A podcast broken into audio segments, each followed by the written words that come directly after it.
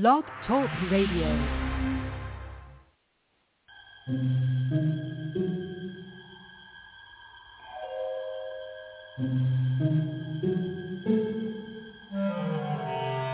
Archangels, ghosts, and Bigfoot. Oh my. It's just another night for Supernatural Girls. Real stories, real answers to life's biggest supernatural mysteries. And now for another exciting interview with paranormal experts from this world and others. Here's your host, paranormal researcher Patricia Baker on the one, the only Supernatural Girls.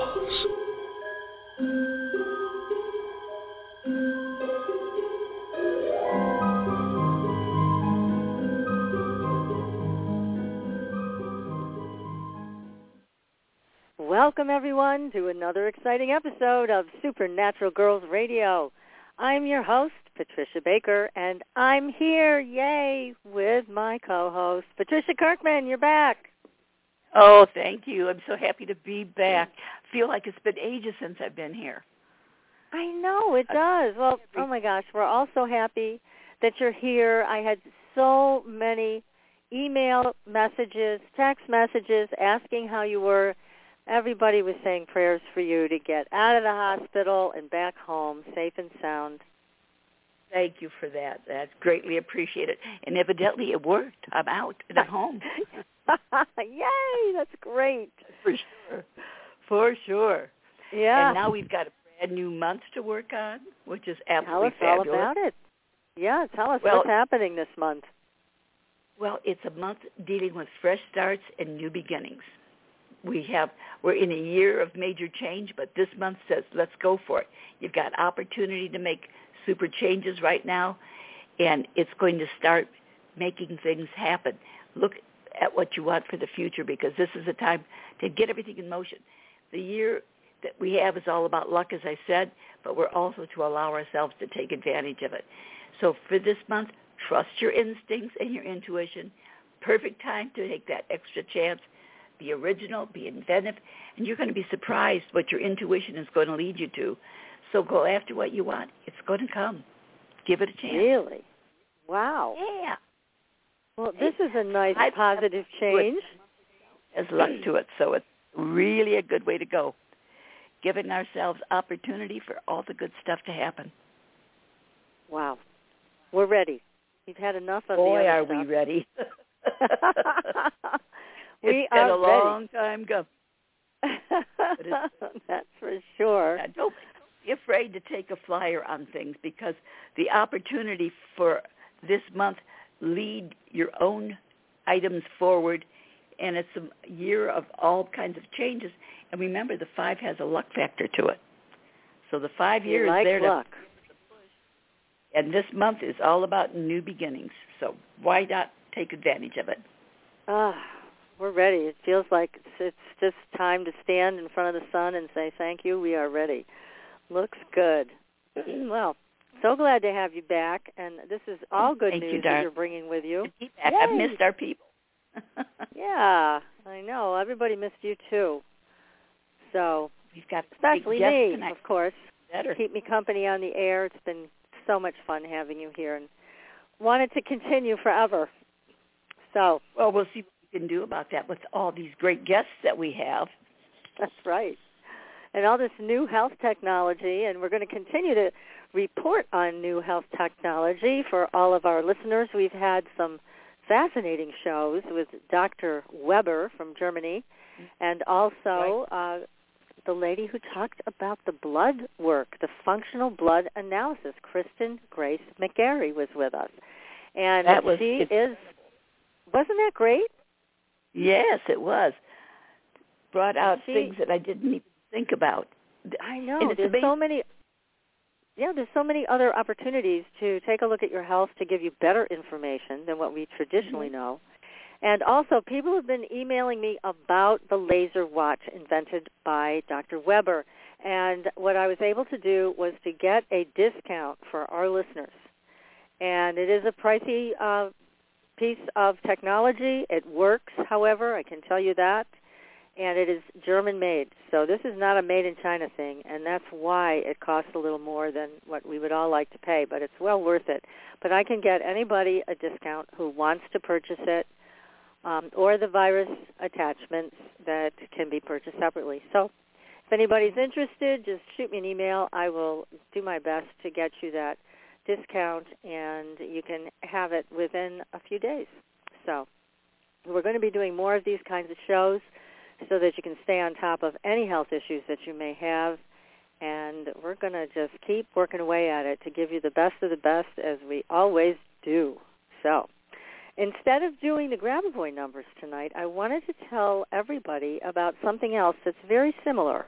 And it's called switch words. Now, switch words, there's a book by James T. Mangan, and he invented this concept. It's very, very similar to the Grabovoi numbers but it basically does something very much the same. It switches your subconscious negativity so that you can focus more on what you want and create it. Now, the switch words may sound like they don't make any sense, but that's part of how it works. So I'm going to give you a couple of phrases tonight instead of numbers. And you can use these to interrupt your negative thinking and to bring it back around to focus on what you want. So the first one is simple. It's golden sunrise. That's actually a switch word phrase. Golden sunrise. Then another one is wolf magic. Begin now. And that one you can use whenever you want a quick solution to any issue, whether it's money, your job, your family. Wolf magic. Begin now.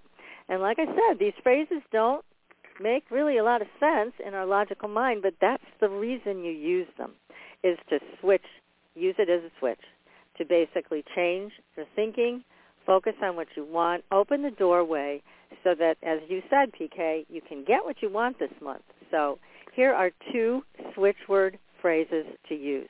Golden Sunrise and Wolf Magic. Begin now. And I'll be giving you more of those in the coming weeks, so always at the beginning of the show, so don't miss it. So tonight, we have a great guest. Yes, do we, we not, do. PK? We do. We do. Yes, for sure. And Excited he's calling in. Say. Yeah, he's calling in all the way from a very magical island called Malta. And his name is Warren Agius. Agius.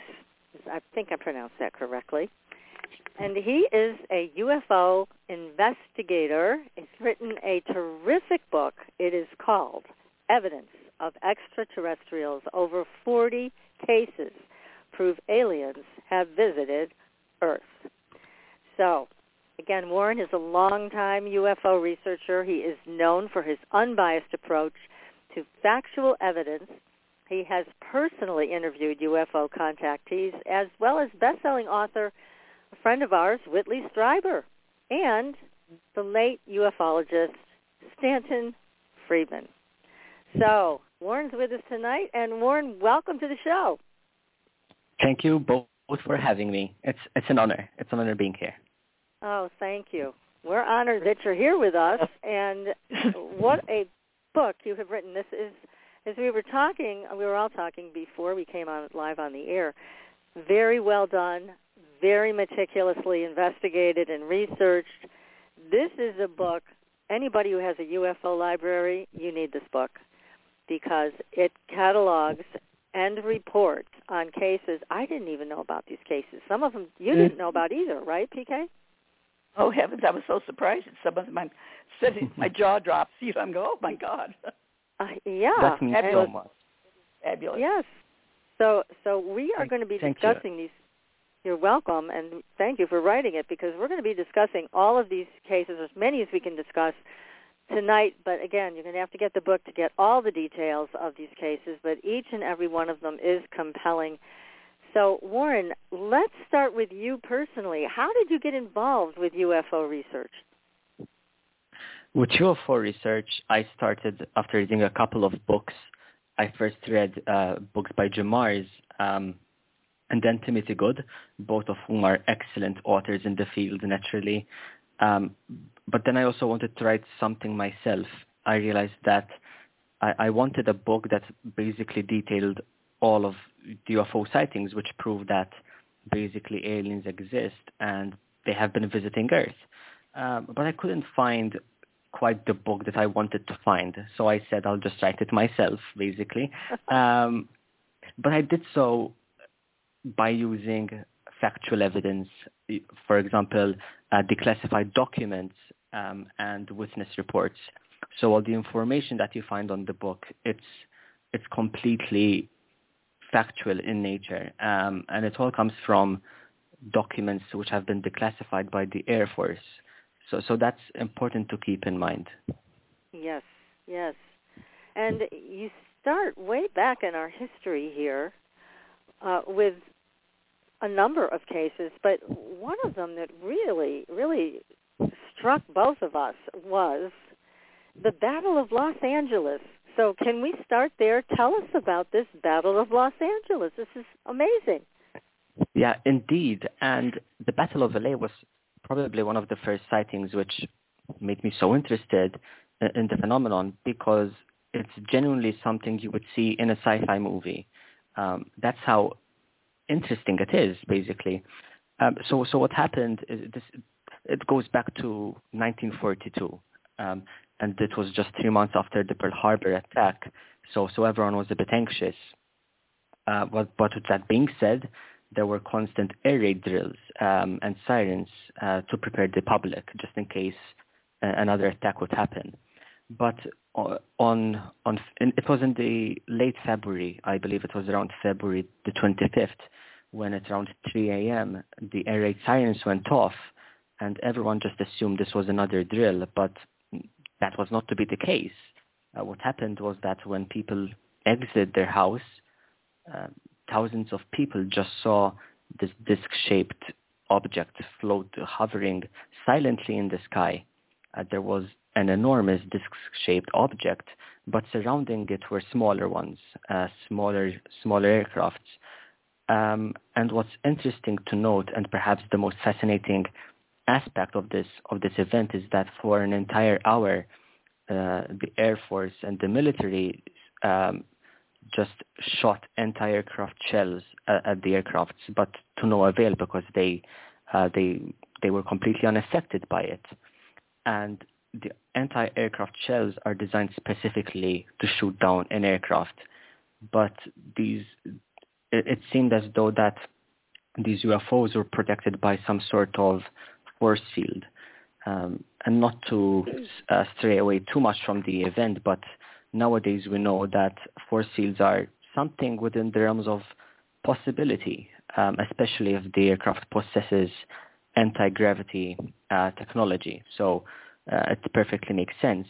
Uh, but going back to the event, after an hour of the Air Force trying to shoot down these UFOs, nothing practically happened until until they basically disappeared out of sight.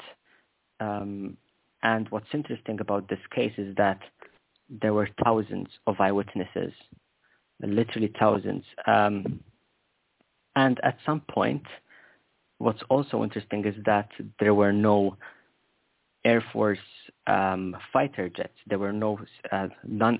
There were no Air Force jets which were scrambled, which is certainly odd, um, because naturally, if if an object, if an aircraft rather, infiltrates national airspace, it is the Air Force's responsibility to protect the nation.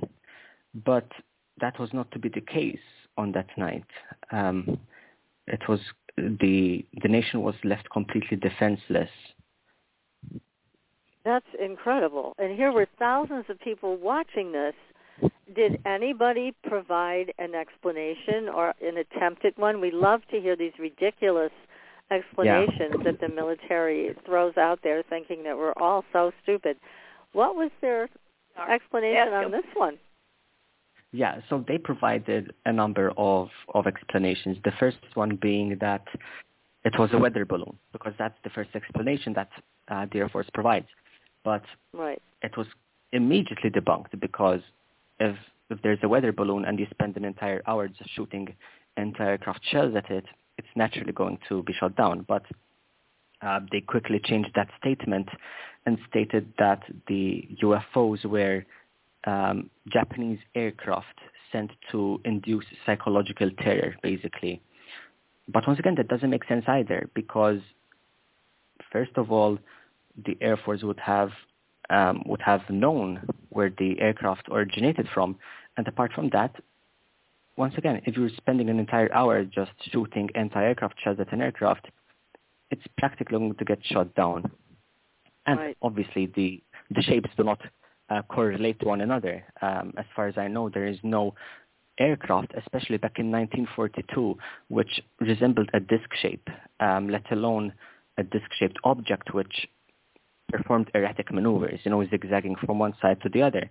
Um, so that was the last explanations which that was the last explanation which they provided, um, that it was um, an aircraft, uh, a Japanese aircraft sent to produce this psychological terror, essentially. But that doesn't mean that that's the actual explanation, obviously.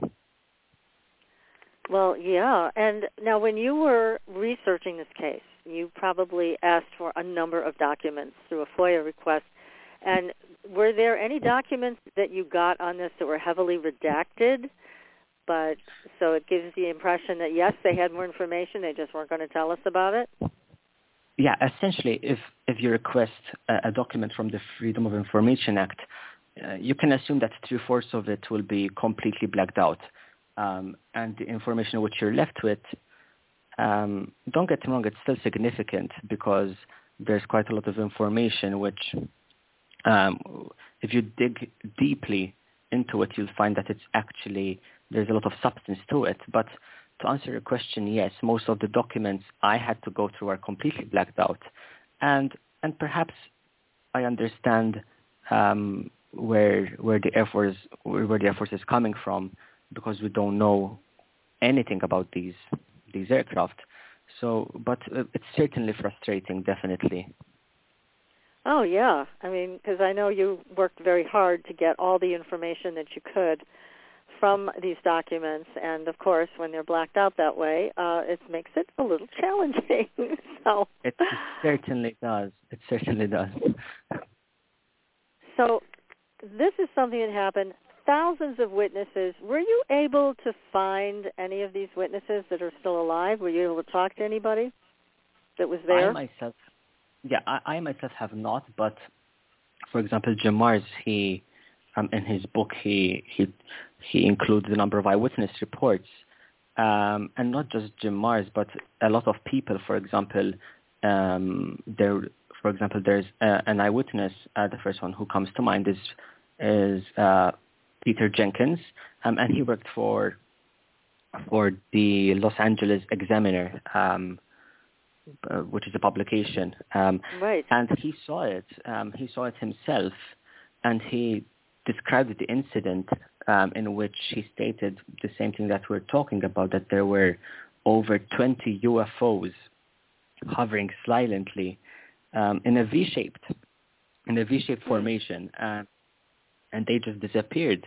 And there are a number of there are a number of um, eyewitness reports which corroborate with one another. Um, interestingly enough, which is certainly unfortunate, is that um, a, a, man lost his life as well on this night because of the amount of shells which were shot, um, and he lost his life because of a heart failure from all the uh, noise that was produced by the ammunition being fired, oh. which is it's very unfortunate, obviously. So he was a civilian on the ground when this happened. Yeah, exactly, and there was so much chaos um, that he lost his life due to heart failure. Mm, what a shame! And still yeah. no real answers from uh, the Air Force. Yeah, but uh, that's interesting, and, and you're certainly right. But I always tell people that just because a document says something doesn't mean that that's the actual truth. Because if we go over all of these cases um, and other cases which I have not included in the book, but there's so much information that you can come to a conclusion yourself um, because it's genuinely that obvious that the solution or rather the explanation that that exists. It's the explanation that the Air Force will not provide. Exactly. Exactly. Yeah, we we have talked a lot about disclosure, the possibility of it. Why are they keeping this from us? Um, it's Mhm. it's a big discussion that we've had over and over again on the show uh, about this topic, and it is frustrating for those of us who know the truth, like you do. And Yeah. it's time to to uh, come out with it and stop presenting these these foolish uh, explanations that we know just don't bear any truth to them at all. Looks like we have Yeah, a question definitely. from a listener, Warren. So let me see if I can get this person on the air. Find out what their question is for you. Yeah. Hi, you're live on the air. Do you have a question for Warren? Hello. Uh, can you hear me? Can you hear me? Yes. Do you have a question for Warren tonight? No, I have something to say to both of you. Oh, okay. Go for it. We love you. oh, you are That's so nice. We love sweet. you. Thank you so No, we much. love you. Oh, But we really do love you. And I say that Oh. to say this right here is that what you're watching and what you're seeing is real. But my name is Yashima. Well, it's nice to meet you, and thank you so much for your very kind words. That's very sweet of you to call in and share that with us. Thank you. Yes, ma'am. And can I say something else before you cut me off? Yeah, go ahead.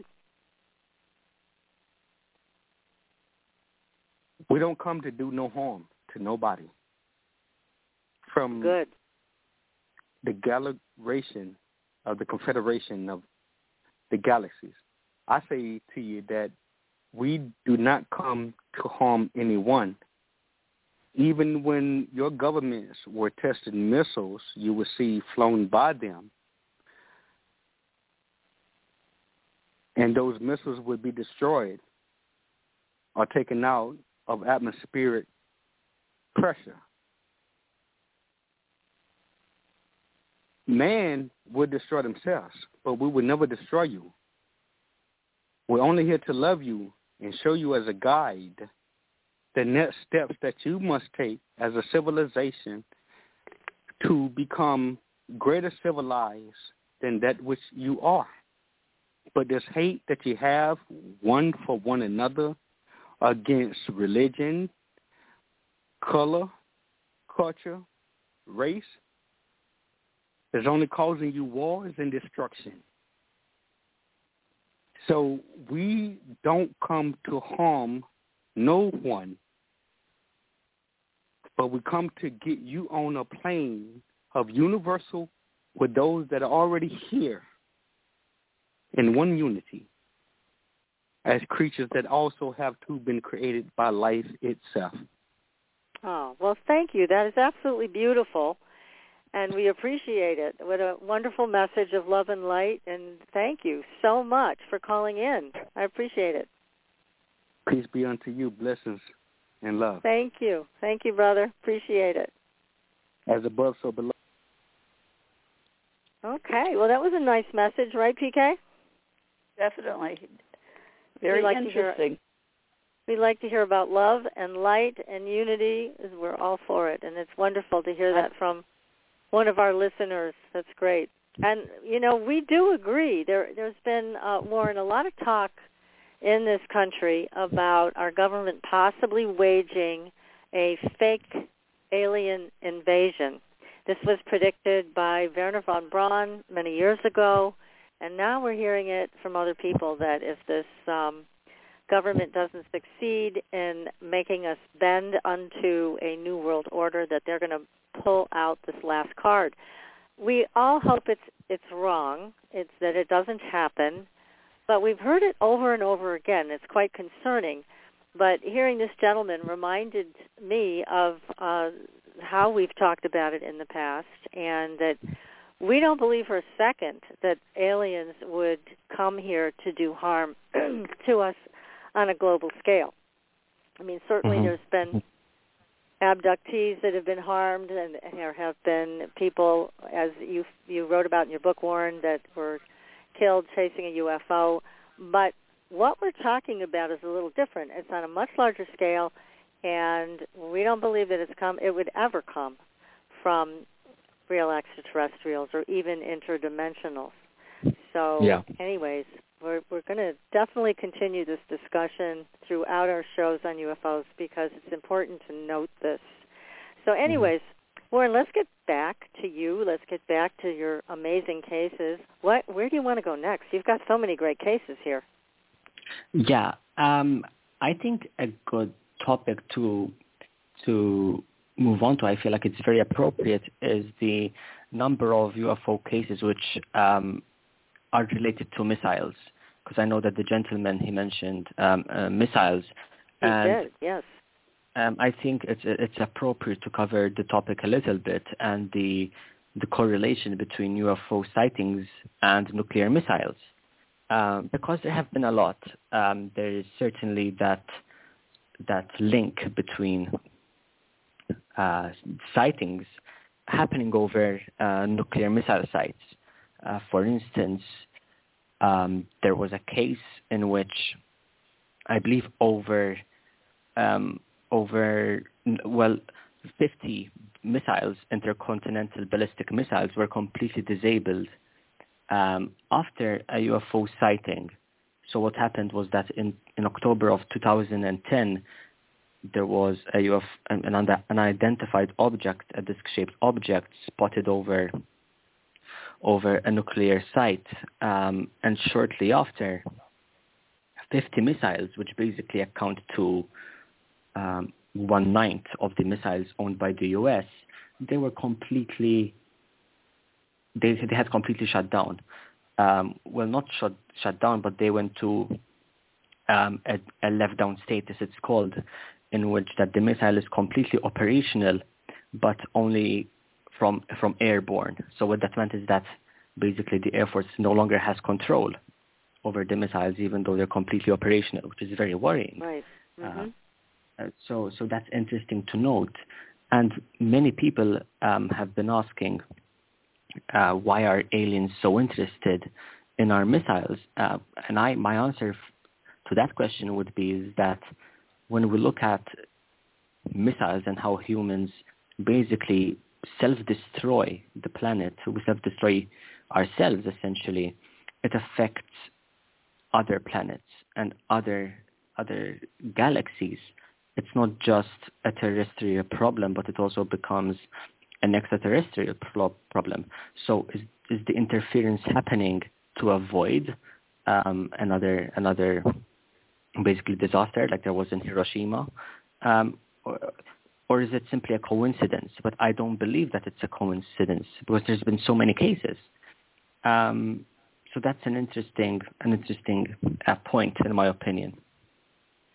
It's a very interesting point, and actually, we had one of the military people on the show talking about it. He was there when it happened, and there were witnesses of these UFOs in the sky before all of these missiles were shut down, and it was a definite show of force on their part that they weren't going to let these things launch.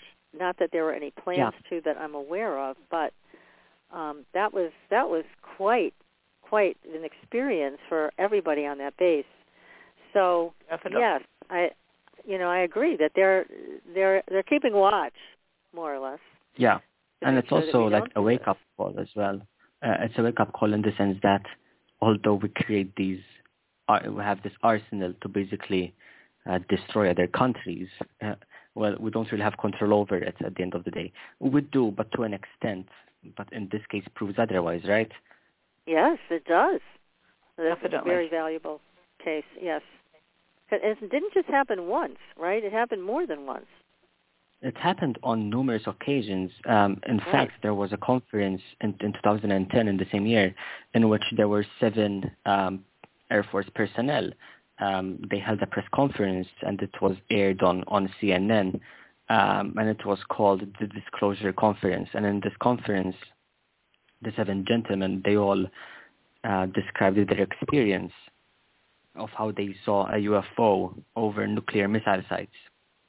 And Wow. they're all very similar in the sense that they all notice a disc-shaped object or um, a bright object hovering over um, the nuclear missile site, and then shortly after there would be um, there would be something odd happening, such as the missiles going into a no-go condition, um, or the missiles uh, failing to launch, or they lose communication with the missiles.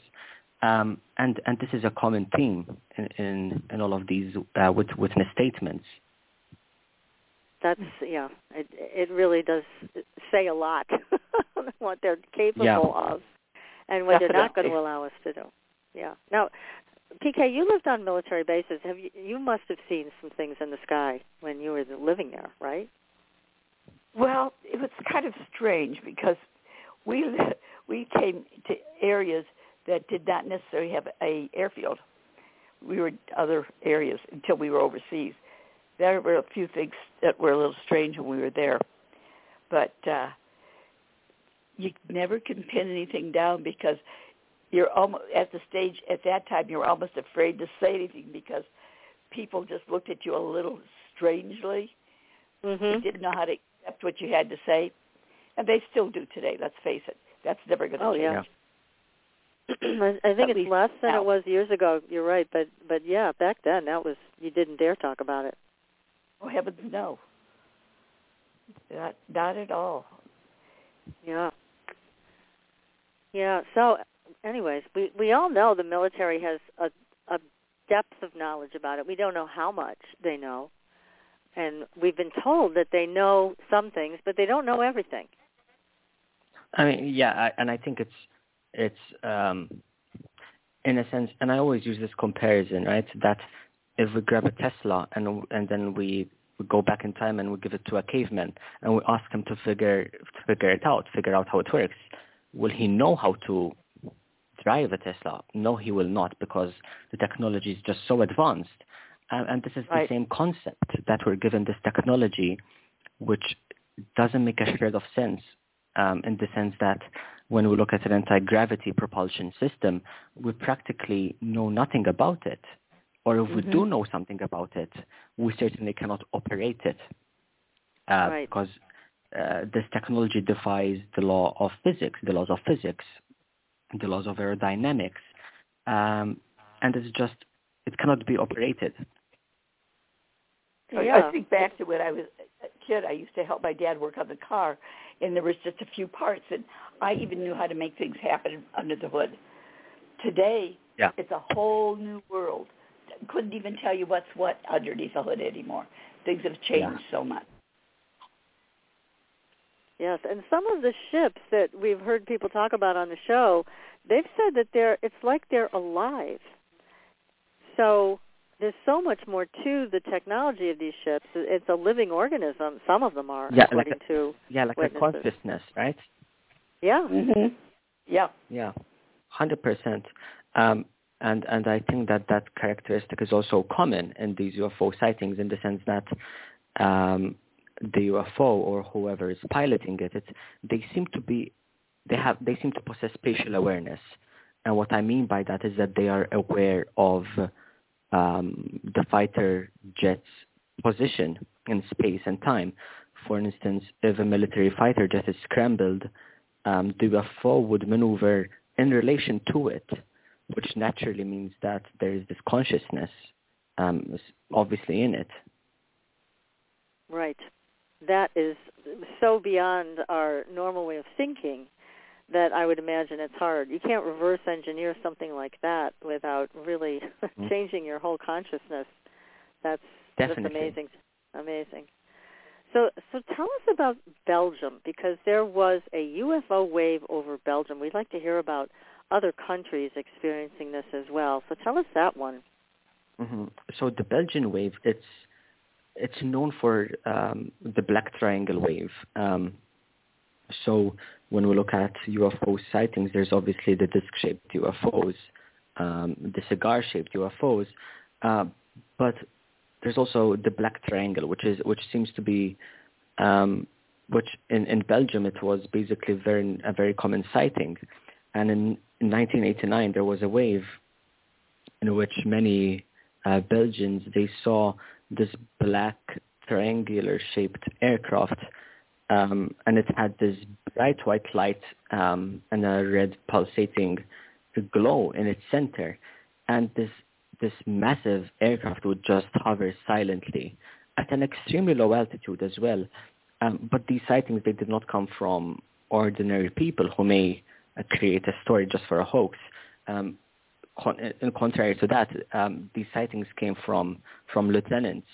Uh, for instance, there's this there, there's this one lieutenant, um, and in the uh, late months of 1989, he was driving with his wife, and to his to his side, as he was driving to his right side, I believe, he saw this big black triangular shaped aircraft uh, hovering silently.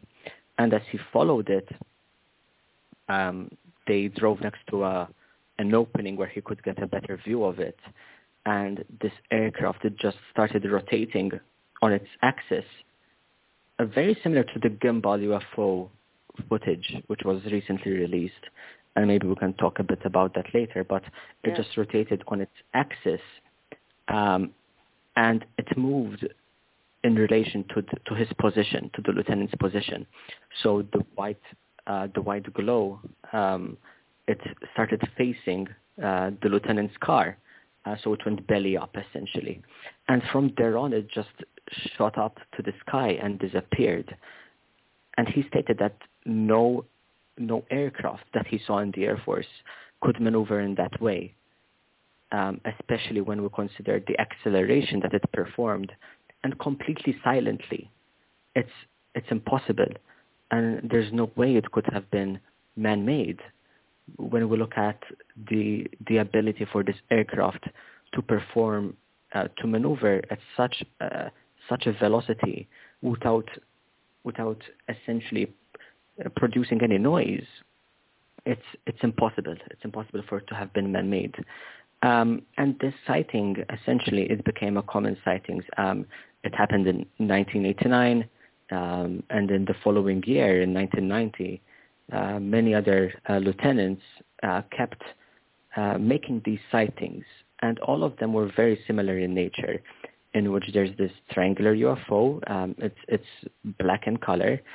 It carries out erratic maneuvers until it just disappears out of sight. Um, at some point, an F-16 fighter jet was also scrambled, but uh, to no avail, naturally. Um, and and it was also spotted on on uh, the air traffic control radars. So this sighting is not only a visual sighting, but it's also a radar sighting, which makes it more credible. Um, yes. And and the investigation, once again, um, it's very interesting because there's a difference in which the Belgian Air Force, um, in which they handled the case. Instead of trying to disprove it, they simply stated that there were no military exercises happening at the time, um, which rules out the idea that um, it was a military aircraft. Um, and they also stated that it wasn't a commercial aircraft. Um, and apart from that, which makes this investigation even more interesting is that um, the lieutenant and the Air Force commander, he confirmed with other countries such as the United Kingdom and the United States, and he asked them if there were any um, aircrafts which uh, were belonged to them, um, if there were any aircrafts in the airspace, and they naturally denied that. So mm. this this case is still still unsolved. Um, well, not really unsolved. We know we have an idea of, of, of the origin, but we don't know obviously any details about it. Um, so, so what's interesting is that the Belgian Air Force, they, the approach is very different. They did not go on the defense immediately, and they didn't try to debunk um, or ridicule the sighting. Um, conversely, they just um, stated the facts, and the facts are is that it wasn't military, and that's all they could have said, and and that's certainly applauding. You know, we've heard from several sources that the Black Triangle ships are ours, that those are the ones we have in the United States reverse engineered, and there's certain days that they send them up for testing. So we've heard that um, before with these triangle ships. those are, belong to us. Whether they are or not, we won't know until they admit it. But we've heard that one.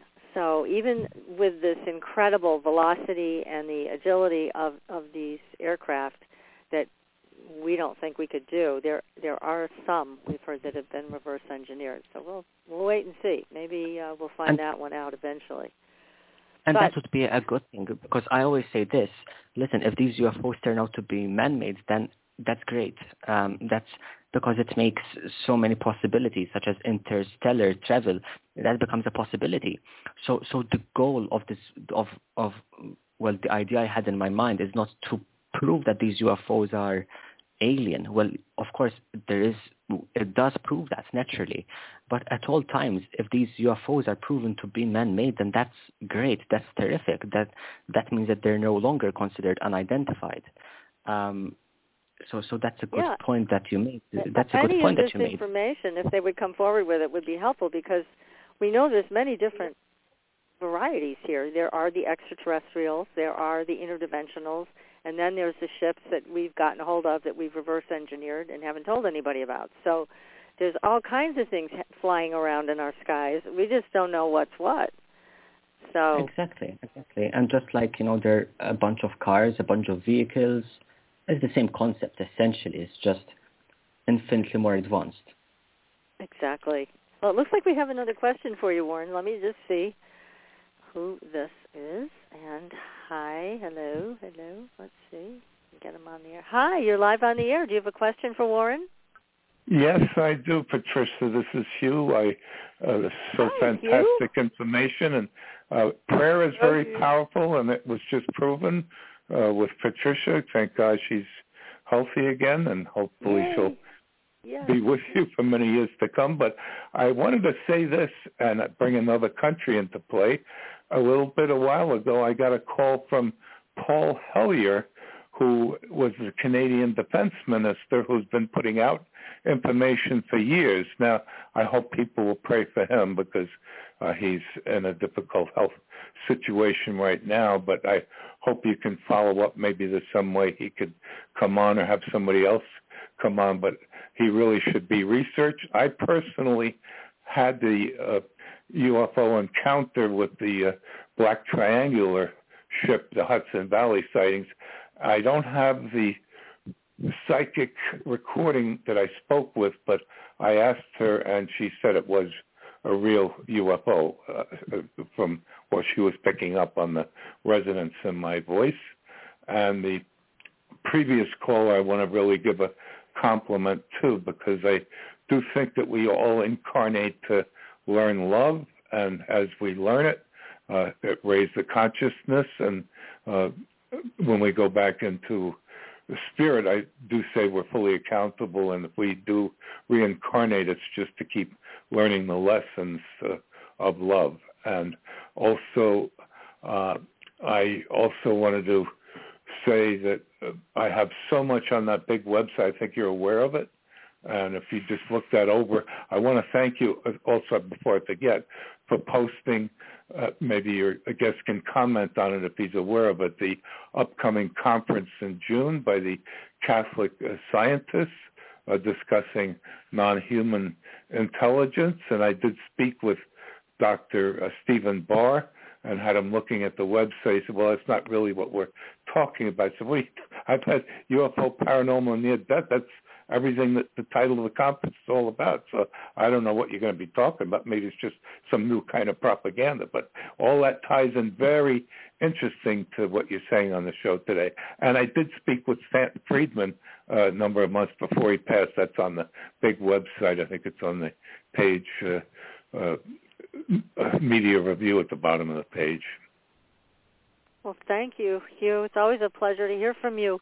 And yeah, we would love to talk to um, to Mr. Hellyer or any of his associates that would like to speak about what he knows. That would be great. But we'll be back in touch. But thank you so much. oh, one, in. last thing too. I just wanted to see if he ever researched this gentleman because I actually spoke with him too. His name is Frank Chili, C H I L L. Frank's been yes, on the show. and this is what I want to interject and it ties in with the Right. upcoming Catholic Scientists Conference. He said Valiant Thor when he was asked a question about not having fingerprints. Valiant Thor's response was that their race didn't walk away from God. That was fascinating to me. Ooh, yes, yes, definitely. Yep, that was a good one. So thank you so well, much. Again, I'll let you get back. thank you, Good Hugh. night. Appreciate it. Yeah, take care. So, Warren, you're a very popular guest. Everybody wants to talk to you. Um, so, tell us about this UFO that shut down the Chinese airport. Yeah. Yes. Um, this this is one of the sightings which not many people know of, and they should know of it. Um, and and it's very interesting because uh, in, in 2010, this this UFO literally shut down a Chinese airport for um, for uh, for a long time. I believe it was around an hour, and, and that cost them thousands, obviously. Um, so what happened was that um, it was summer summertime, um, and um, it was in Hangzhou, China. I apologize if, if I mispronounced that, um, but there was this aircraft, and it was about to land. Um, and as it, as it was doing so, the pilot noticed a disc-shaped um, aircraft. Or more precisely, he noticed uh, strange lights. And to corroborate his sightings, the air traffic controllers, they started picking up targets, unidentified targets. And although the the UFOs uh, disappeared over um, immediately, um, the airport was shut down for an entire hour because that's how serious the UFO phenomenon is. Um, and this is a great example of the approach that should be applied in the sense that if there is an identified aircraft hovering over one of the busiest airports in the world, it's the rational thing to do to obviously shut it down. Um, but this case, I always mention it to people when they say it's just uh, the UFO phenomenon is just about strange lights. Well, no, it is not because it's um, it's there, there's a threat to national security, and this is a perfect example of that. Um, so yes, this is a case in which um, a UFO was sighted over one of the busiest airports in the world, and as a result of that, um, the entire airport was shut down for an entire hour. Uh, so all of the flights were uh, diverted, most of them were postponed. Um, so that's a very interesting case. It is. And Was so there there must have been. explanation? Go ahead, PK. I was going to ask, was was there in, information given to the population of what it was that created the shutdown? Did Um, they say it yes. was as a Uh, UFO? Well, um, they did not come with a with a, a statement per se, but the uh, the Civil Aviation Administration um, they conducted an investigation, and f- um, f- from the limited information which was released, um, they stated that it was, it could have been military. Um, keyword is could have been, um, but but that doesn't make sense because first of all, why would a military aircraft uh, just hover above one of the busiest airports in the world? And Right. even if it is, and, and even if a military aircraft is going to hover above an airport, um, it has to be granted permission uh, to do so. Uh, it certainly would not have done that uh, without authorization. Um, it cost them thousands, um, if not millions. Um, and even if a military aircraft is going to uh, have, fly over an airport, the air traffic control operators need to be informed, obviously. Um, So Mhm. that was their explanation, but it certainly does, does not seem logical for, for an airport to be shut down for an entire hour unless it's necessary and unless there's a real threat. Well, you wonder about the fact that it would create a fear or a panic with those in the tower that watch the planes coming and going. How how did they respond with such a situation? Um, a lot of uh, it was a lot of frustration because um, w- when when you're exposed to this, if I personally put myself in in the operator's shoes, it's terrifying. It's certainly terrifying Obviously. seeing yeah, seeing bright objects hovering so close to commercial aircrafts, um, and then having this absurd explanation that doesn't make a shred of sense, it's certainly frustrating. Um, but 2010 was a very interesting um, year for UFOs in China because um, in, in, in summer, just one week before the sightings, there were many more sightings, many more UFO sightings. Um, and some of these sightings were made by, by pilots, uh, commercial pilots. So once again, these are credible, credible sources we're having here. Yes, that's that's so important. And again, so many witnesses, and you're talking about an airport being shut down. You know, you brought up a really important point, which is the cost when you have to divert flights, when you have to shut yeah. down an airport for any amount of time. You're talking about a huge loss of money. So yeah. that's a very important thing you you brought up, Warren. Yeah. So we've had some pilots disappear when they we have did, been yeah. chasing a UFO. Tell us about some of those cases. Um, okay, so I think we should start from um, the death of Thomas Mantell. Um, it's it's extremely unfortunate, but in 1948, so we're talking a year after the Roswell case, so people were a bit more aware of, of UFOs. Um, uh, basically, uh, Thomas Mantell, he was a, a, young pilot. He was a competent pilot. He was a Second World War veteran. Um, he was awarded several medals uh, for his service, and he had like over 2,000 flying hours of experience. Um, but what happened is that over Kentucky, the Air Force Base, uh, at Godman Air Force Base, they started picking up um, an, an identified target, an unidentified aircraft. Um, and once they confirmed that it wasn't a military aircraft, uh, Thomas Mantell, um, uh, he was scrambled. He scrambled the fighter jet, um, uh, and um, he was on board an, F- an F-51. Uh, and Thomas Mantell was was ordered to inter- identify the aircraft and then intercept. Um, but naturally, that was not to be the case. So what happened was that um, Mantell uh, he had two other um, two other aircrafts, um, but imme- uh, shortly into the pursuit, they realized that this was not going to be um, any any any use because the aircraft it was just too it was an anomaly, an anomaly essentially. It was flying too fast. It was carrying out erratic maneuvers, and at one point, um, the aircraft kept going up and down in altitude. Um, so we're talking um, at 15,000 feet, then dropping back to 10,000 feet. And um, all pilots, they were running low on fuel and oxygen. Um, but what happened was that the aircraft, um, the UFO, it climbed at around 21,000 feet, and Mantell was the only pilot who continued the pursuit. Um, and the last thing that he told the air traffic control operators was that um, that the he stated uh, verbatim, "It's above me, and, and, I'm gaining on it. I'm going to 20,000 feet." And that was the last words that he said, uh, the last words that we know of. And from there on, um, that was the last the last time anyone had heard from him or seen him. Um, and it, a few hours after deciding the event, um, his his fighter jet was found, um, and Mantell was found uh, in it, obviously dead. Um, so this is one of the cases in which um, a pilot, a competent pilot, lost his life because he was chasing a UFO. And what made me so angry about this is that the Air Force stated that it was um, a vertical, uh, sorry, a Skyhook weather balloon.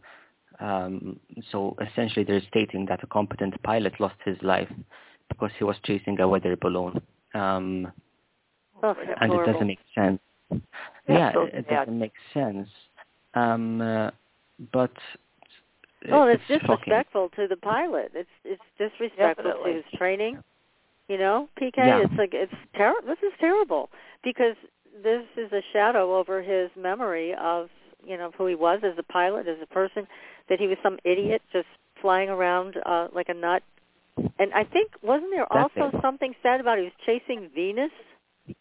Yeah, and in fact, that was uh, the other explanation that they provided was that it was a, a Venus. It was Venus, the planet. But once again, that doesn't make sense because at the time of the sighting, um, uh, the position of Venus.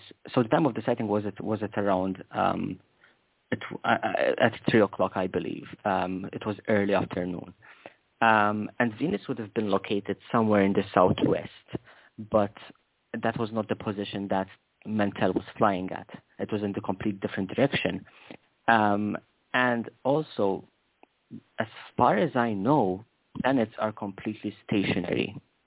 I have never heard a case in which a planet performed erratic maneuvers or carried out uh, steep vertical climbs. Um, so uh, there's that inconsistency. Uh, the Air Force stated that it was Venus and then went on to say that it's a weather balloon. But these two explanations, they do not suffice because they don't make sense. Um, and apart from that, when we're talking about uh, the early afternoons, Venus would not have been bright enough for, for Mantell to locate it and even chase it. Exactly. Yeah. Good that's, point. that's so, yeah, it's wonderful, wonderfully made, and it's so disrespectful to this man. They they owe him an apology for that. That's for sure. Yeah. Jeez, terrible. Now we have another question. Let me see who this person is, and then we want to hear about the other pilots who disappeared. So Yes. Let's see. Area code. What do we have here? This is area code six oh five. You're live on the air. Do you have a question for Warren? Uh, yeah, I'm here because I saw the headline, Evidence of Extraterrestrials. That's the uh, topic of the show, right? Yes, we're discussing cases. Okay. So I'm not interested in UFOs. Uh, a lot of people have seen UFOs. I don't doubt that UFOs exist, regardless of whether they're aliens or not.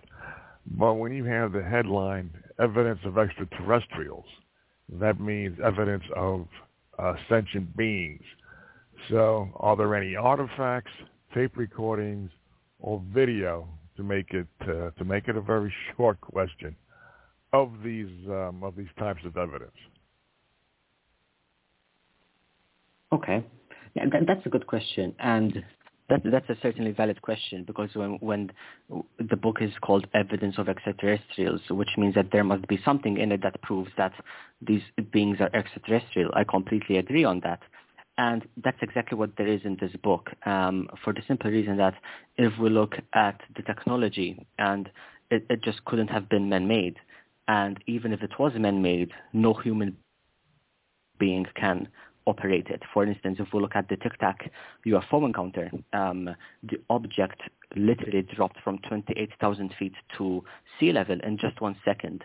Now, can any human carry out that maneuver? No, they cannot because they will turn into paste. Um, uh, can any aircraft um, uh, maneuver without um, an, an, ex- an exhaust, uh, an exhume plume? No, it cannot. Um, and these are all indicative that that these aircrafts are extraterrestrial in origin, and that is something that I was mindful of. Um, are these cases simply UFOs in which the object is unidentified, or is it an IFO, which means an interplanetary flying object? And it's certainly the latter, because um, these objects, they just couldn't have been manufactured on Earth, um, and they could not have been maneuvered or piloted by human beings. Um, so the evidence is certainly there that these sightings prove that UFOs are sometimes, more often than not, extraterrestrial in origin. Well, I would say um, that the sightings would show that the sightings exist, regardless of whether the people who have sighted it, who have um, actually seen it through their naked eyes or through telescopes, that um, maybe they have seen what they think they've seen, maybe they didn't see what they thought they saw, and even if they did see what they thought that they had seen, it doesn't mean that it's uh, flown by an alien. It could be flown by remote control, could be secret spare uh, uh, aircraft by the Russians, us, China. Um, Um, still, again, my question is, yeah, um, of the of aliens themselves, of sentient beings. Uh, what you've I- done is connect the dots, which is good. but I want to go beyond connecting the dots. I want the artifacts, the videos, the tapes, the somebody tapping okay. me on the shoulder. That kind of yeah, direct and evidence. you know some of the things you might want to look into would be Bob Bigelow. You know who Bob Bigelow is? He runs the aerospace uh, corporation out in Nevada. No. Okay. Look up Bob Bigelow. You'll find some things there. But besides this, the Tic Tac encounter is on video and it's on radar. So yeah, there and, are things uh, that uh, that actually if I may show. add a point, um, sorry for interrupting, but if I may add a point, is that when we look at the word extraterrestrial, it means that it's something that is out of this world. It's something that is um, originating from outside this world. And could it have been, for example, remotely controlled by the Russians?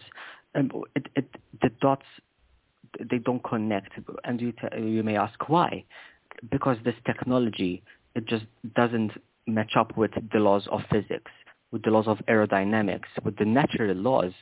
So uh, how can a human being perform something that goes against every law that we operate by? Oh, okay. I'm, I'll agree with you that a human being, even if they're in a very sophisticated pressurized suit, may turn into paste um, at speeds of which you're claiming. But I said remote control. There are planes that we have, commercial airlines, that can be taken over by remote control. There's, there could be um, military aircraft that could be taken over by remote control. So I'm talking about remote control. I'm not talking about aliens inside a um, IFO UFO flying it. Yeah, but but um, it's an interesting point. Don't get me wrong, um, and it's it's a valid question. But that also implies that even if it's remotely controlled, it means that humans are capable of creating an anti-gravity propulsion system. It implies that humans can create uh, vehicles which can perform without an exhaust plume, um, or vehicles that can perform without uh, flight surfaces such as wings um, or or visible propulsion systems.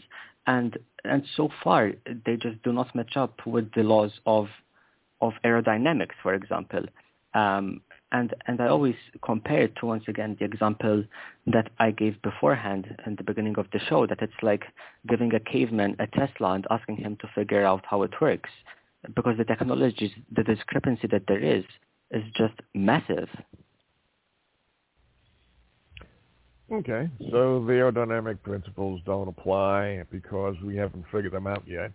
At least it's assumed that. But um, is it possible that, for example, our own government will have secret bases in which they're testing out secret aircraft?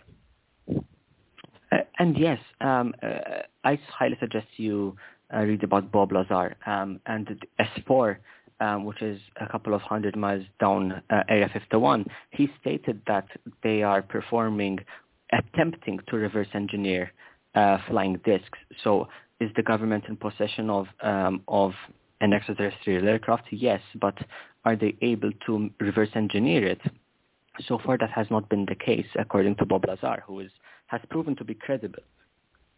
And and the question is that if the government has reverse engineered it, um, why wouldn't they use it to their advantage? Because that's definitely something they would do.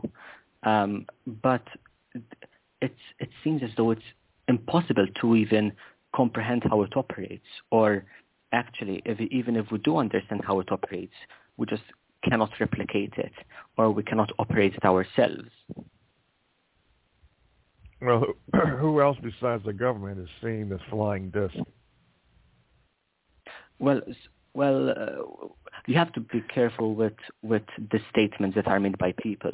Um, I, I only mention um, statements which are backed up by evidence and by paperwork, and Bob Lazar is one of the few people. Um, so I highly, highly suggest that you read up about him. There's also a documentary about him, and he's there's a lot of paperwork which proves that he's telling the truth. Um, and that's what he says. He says that he was employed um, to work at S4, which is a base in, in Area 51, and his job was to reverse engineer uh, UFOs, but they couldn't because it just it was impossible to do so. And we've Oh, got to move okay, the the show paperwork that a- just along because we've got only about 20 minutes left, and we want to get to some other cases. But I thank you for your call Okay. and your your very good questions. Very much appreciated. All righty. Thank Take you. care. Bye bye. So let's get to these other pilots, Warren. Those Yes. because there were two other pilots you mentioned, and we want to hear about them. Yeah, so um, the two pilots are Felix Moncla and Robert Wilson. Um, and this case, um, it, it's in 1953, um, in November, some someday in November. Um, and this case happened in Michigan um, uh, at Kinross Air Force Base.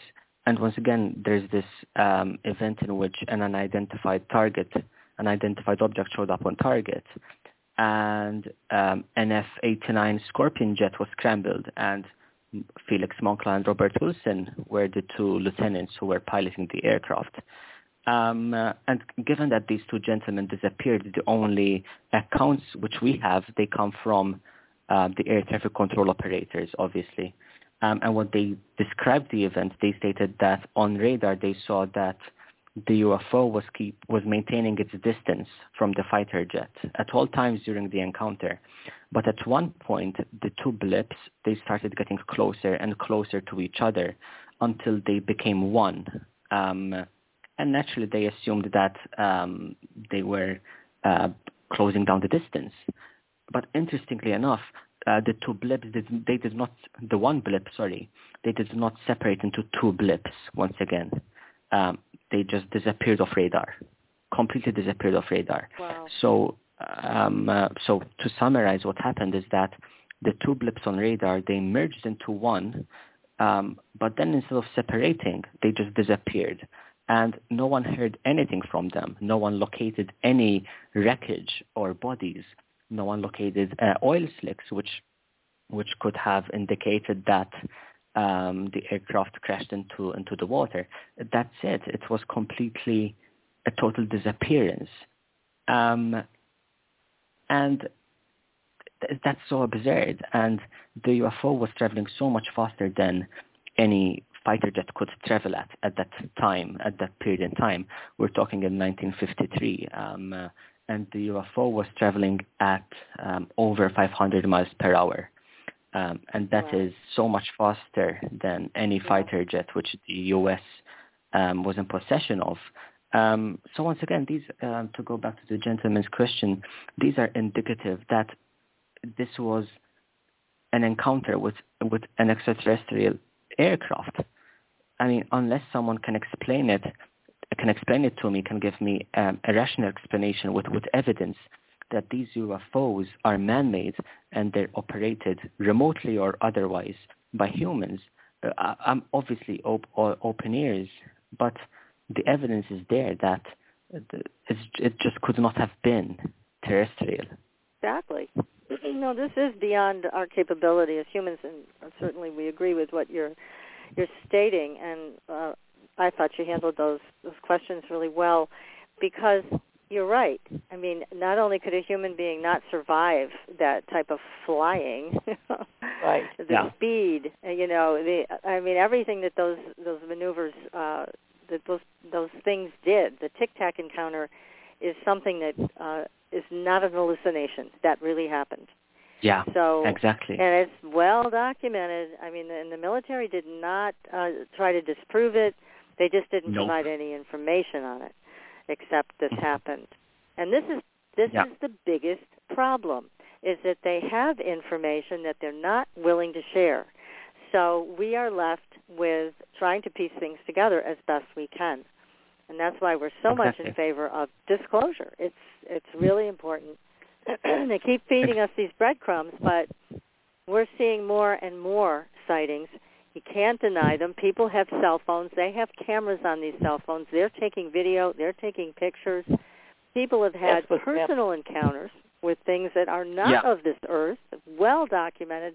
Betty Andreasson's case, one of the most highly documented um, abduction cases, where she had, you know, face-to-face encounters with beings that were not from this planet.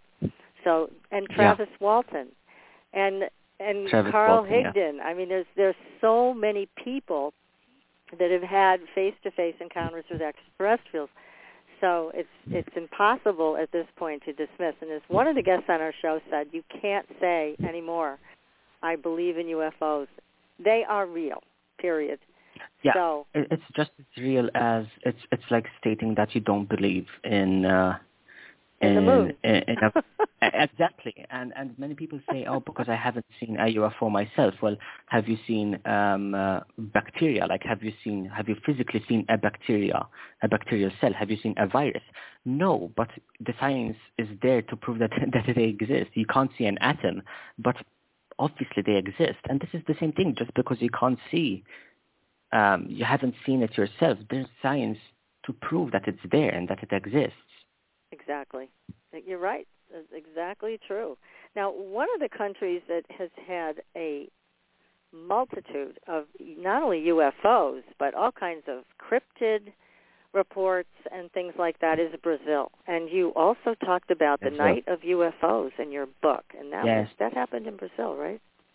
It did in in 1986, and um, I was actually going to mention this case myself because this case is the perfect example of how a UFO report should be handled. Um, but this case is just chaotic um, because the control tower at, at the Sao Jose airport in Sao Paulo, they started tracking two bright lights um, just above the runway. So it was a visual sighting. Um, and as a result of these two bright lights, um, there was a flight which had to be postponed um, uh, the landing had to be postponed. So the pilot, um, uh, he spent an entire hour just um, flying around the airport in circles um, until the sighting was over. But interestingly enough, um, the sighting it became um, even more, even more interesting because the object from from two bright lights they became uh, at least seven seven objects on radar. Um, so um, to backtrack a little bit, there was this pilot and he saw two bright lights on on the runway, and as a result, he couldn't land naturally. Um, so so the so the landing was postponed. But back at the air traffic control, they started noticing eight targets on, on the radar. So eight aircrafts were, were infiltrating national airspace and they did not know what these tar- targets were. And that's when three fighter jets were scrambled. Um, uh, the first pilot, he made visual contact immediately. Um, another pilot, um, he spotted bright lights outside, outside his cockpit window. Uh, but my favorite part of this encounter is that on one occasion, as the pilot was trying to break down the distance, to close down the distance, the UFOs would just surround his aircraft. So the encounter shifted from the lieutenant chasing the UFOs to the UFOs chasing the lieutenant. Um, there were comp- yeah, and there was 13 targets. Yeah, that must have been so terrifying. And on radar, he just saw 13 unidentified aircraft surrounding his aircraft. Um, and each time he would break off the pursuit, the objects would um, stop pursuing him. But then each time he started closing down the distance, they would once again surround his aircraft until he broke up the pursuit. Um, and this lasted up until like 4 a.m. until they realized that they were, um, and, until they realized that the objects just disappeared out of sight. Um, but the following day, there was a national press conference, and there was the Minister of Aeronautics um, talking, and he stated that this wasn't military, and it was not um, a natural phenomenon like a meteorological phenomenon. And he stated that this was a UFO, and they could not identify what the objects were. Uh, naturally, they didn't say if it's extraterrestrial or not because they don't know. It's it's unidentified but they stated that it was not an optical illusion, it was not a weather phenomenon, and it was not military either. So that leaves obviously one last hypothesis. Um, so that's the Brazil the Brazil case. It's it's highly interesting and it's it's admirable of how the Air Force handled it um, because there's a difference naturally instead of debunking the sighting and saying that it's a bright Venus or a weather balloon. Instead, the Minister of the Aeronautics just stated that We don't know what they are. Um, they existed because uh, they were solid objects on radar, and, and the lieutenants made visual sightings. Um, but they're not military, and they do not come from another country. All we know is that they existed, but we don't know where they come from, or who they are, or what their intentions were, essentially, and that's terrifying. It's, it's that, terrifying. And it was honest. You know, they they were so honest about it. And that's there's a lot to be said about that. You know, that they didn't know what it was, but they were were able to dismiss certain things, like it wasn't from the military, it wasn't a meteorological uh, event, and they yeah. didn't know what it was. I mean, that's the honesty exactly. that we're all looking for. Yeah, and it's that's what it is. It's just honesty because we don't we, they're unidentified. We don't know where they come from, and but that's it. They're just unidentified, and that's all it takes to uh, disclose the truth. Yes, that would be step one: is be honest about it. So, yeah, and and again, the the South American countries seem to have a very different mentality around UFOs, and certainly the indigenous people do as well. They they've had stories uh, passed on from generation to generation and amongst themselves. And these are people that have not been exposed to television and the exactly. media crush that we experience here, and yet they tell the same stories. So exactly different culture that's and so a different fascinating about it. There's so much that's the same, yet coming from so many different areas. How can we dispute it? right. exactly hundred percent. Yep, exactly right. What is your favorite story that you investigated and wrote about in your book? I think it would have to be the Tic Tac UFO um, because, I mean, there's just so much evidence. There's footage that comes from um, a fighter jet, um, and there's also five characteristics in this sighting which proves that the object was extraterrestrial. Um, so, so the Tic Tac UFO, um, I'm sure your listeners have heard about it. Um, there's footage on YouTube. Please check it out. It's it's amazing. But to get it to the interesting point immediately, this Tic Tac shaped UFO, um, in one second, it dropped from 28,000 feet to sea level. Um, but what happened was that when it dropped to sea level, um, the sonar team on board the USS Louisville, um, who were patrolling uh, just below the surface, they registered that an unidentified object had plunged into the ocean, and it was traveling, ex- it, it was exceeding 70 knots, um, which is twice as fast as the Navy's fastest submarine. Um, uh, so here we're looking at a transmedium, um, transmedium um, vehicle where the object can travel in different mediums, such as the atmosphere and the ocean, which is once again right. impossible for any any terrestrial aircraft. Um, and the object was traveling so fast, um, we're saying it, it, exceeded the speed of sound without producing a sonic boom. Um, uh, it, it, it exceeded any, um, it, it exceeded Mach 5, which means that it exceeded the speed of sound by five times. And no sonic boom was heard. And if anyone travels at that speed, they will turn instantly into paste. Um, there's no chance anyone can survive that velocity. Um, so that is my favorite case because there's just so much evidence in it, and it could not have been manufactured on Earth. And when we have the Pentagon saying that this is a genuine UFO case, then that's then that's when you know how serious it is. That's when you know exactly. when you have yeah, and when you have the most experienced lieutenants uh, like Jim Slaight and Commander David Fravor, when they come out and say that they've never seen anything like it and that they cannot comprehend how the aircraft operated, that's when you know that the object is just not terrestrial. And to go back to the question which the gentleman asked is how do you know that they're extraterrestrial? Well, the answer is very simple. It's obvious that we're not alone in the universe. We never have been. And it's, it's um, quite, it would be quite gullible for us to think so. And when we take that into consideration and these sightings into consideration, um, we can connect the dots and we can come to a conclusion that these are extraterrestrial in origin. What their intentions are, we don't know. Um, they certainly do not owe us an explanation, obviously.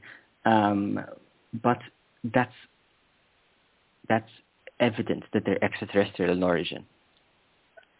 Yeah, I don't see any other explanation that fits. There exactly. not one.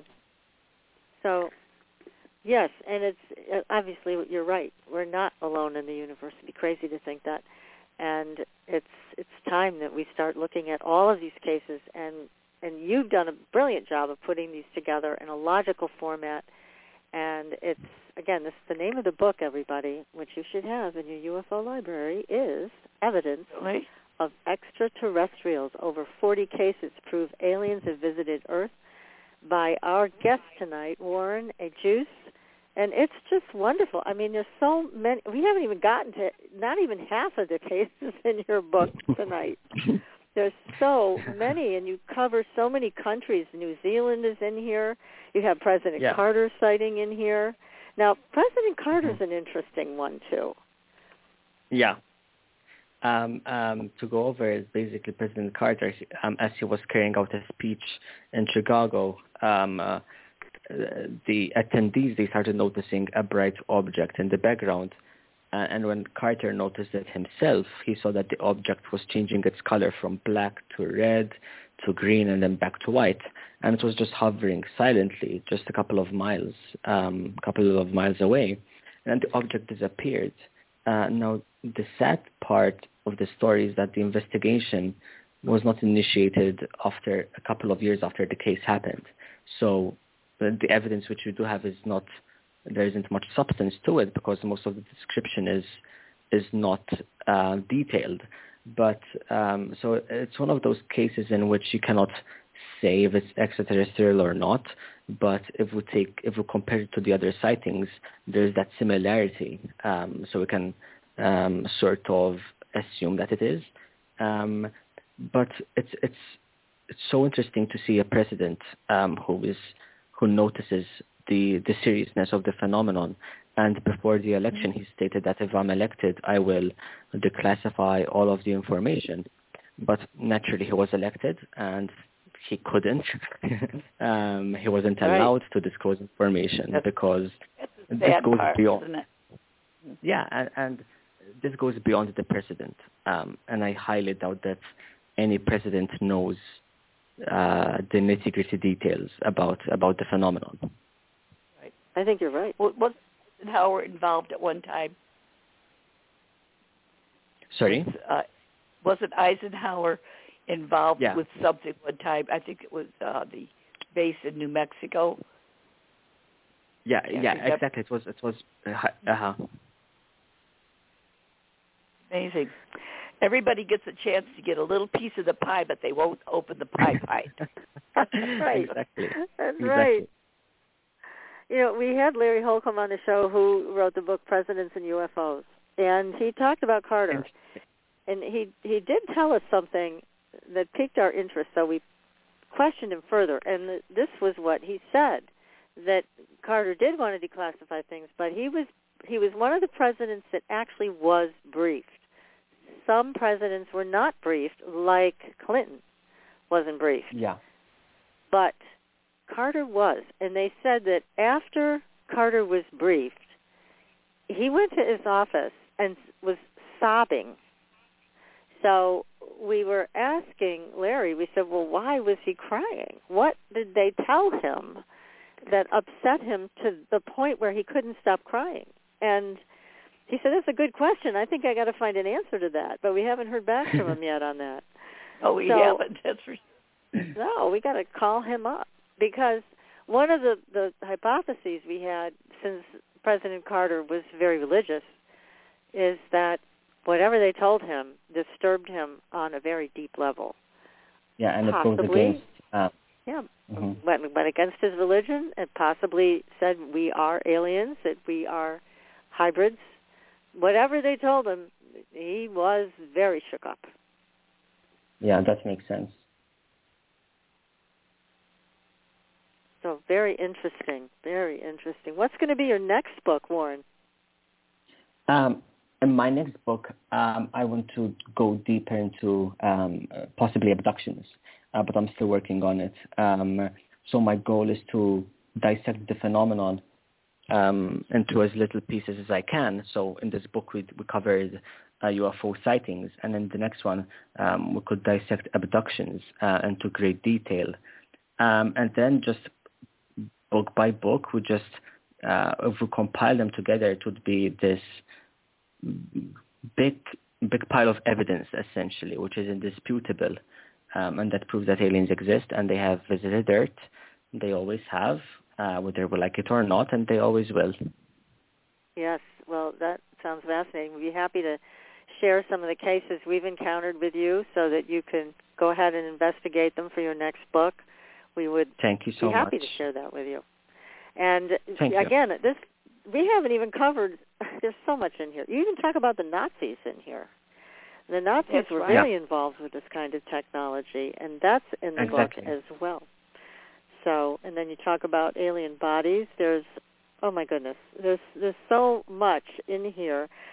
Rocket-shaped UFOs land in Levelland, that's in Texas, Mhm. and Mhm. you do you also discuss the Roswell crash, which is quite well known. But this is again a compendium of all these these experiences that point to a certain reality. You even have pilots off the coast of Ireland talking about this. This is worldwide. This is global, everybody. This is not just the United. States, but it is everywhere. Now, you said you had a few um, a few things surface in Malta also, but it was not really investigated or much discussed.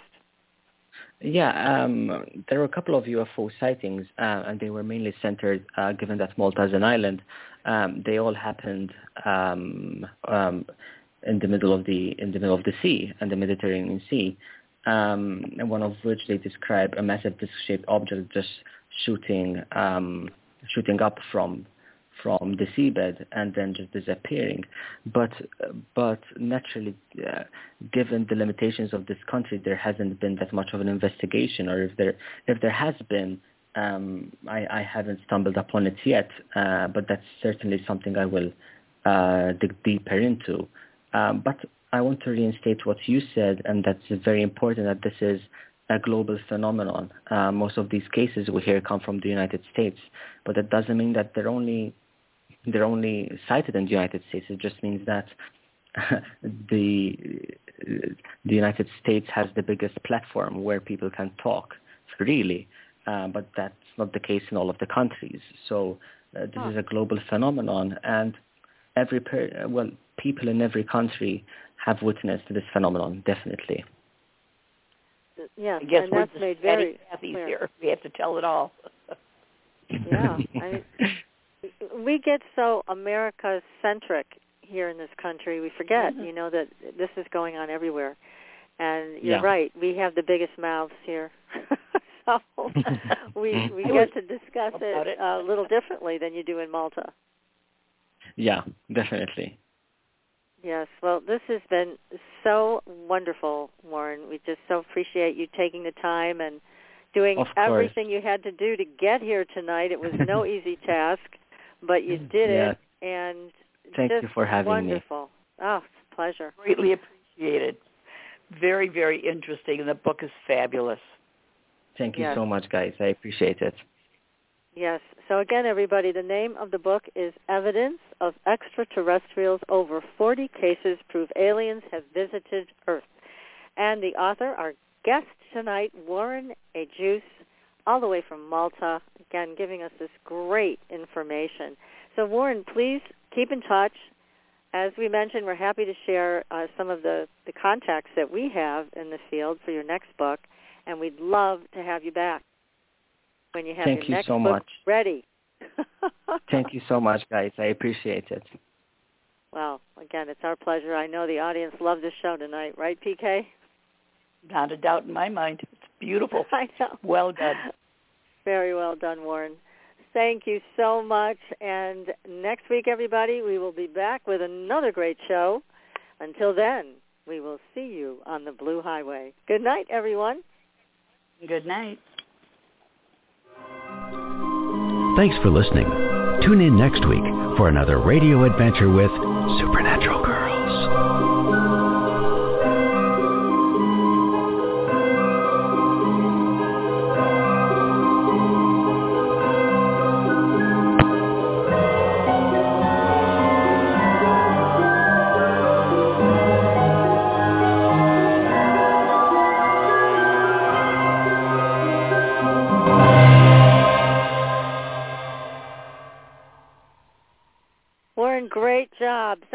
so much. Thank you so much. You guys are great hosts, and uh, I'm so glad I could make it tonight. Ah, oh, we're thrilled. Really, it was terrific, and you handled all those questions so professionally. You did a great job. Thank you. Thank you so much, everyone. Thank you. I appreciate it. Okay, you take care. We'll be back in touch for sure. Take care. Bye-bye. Bye.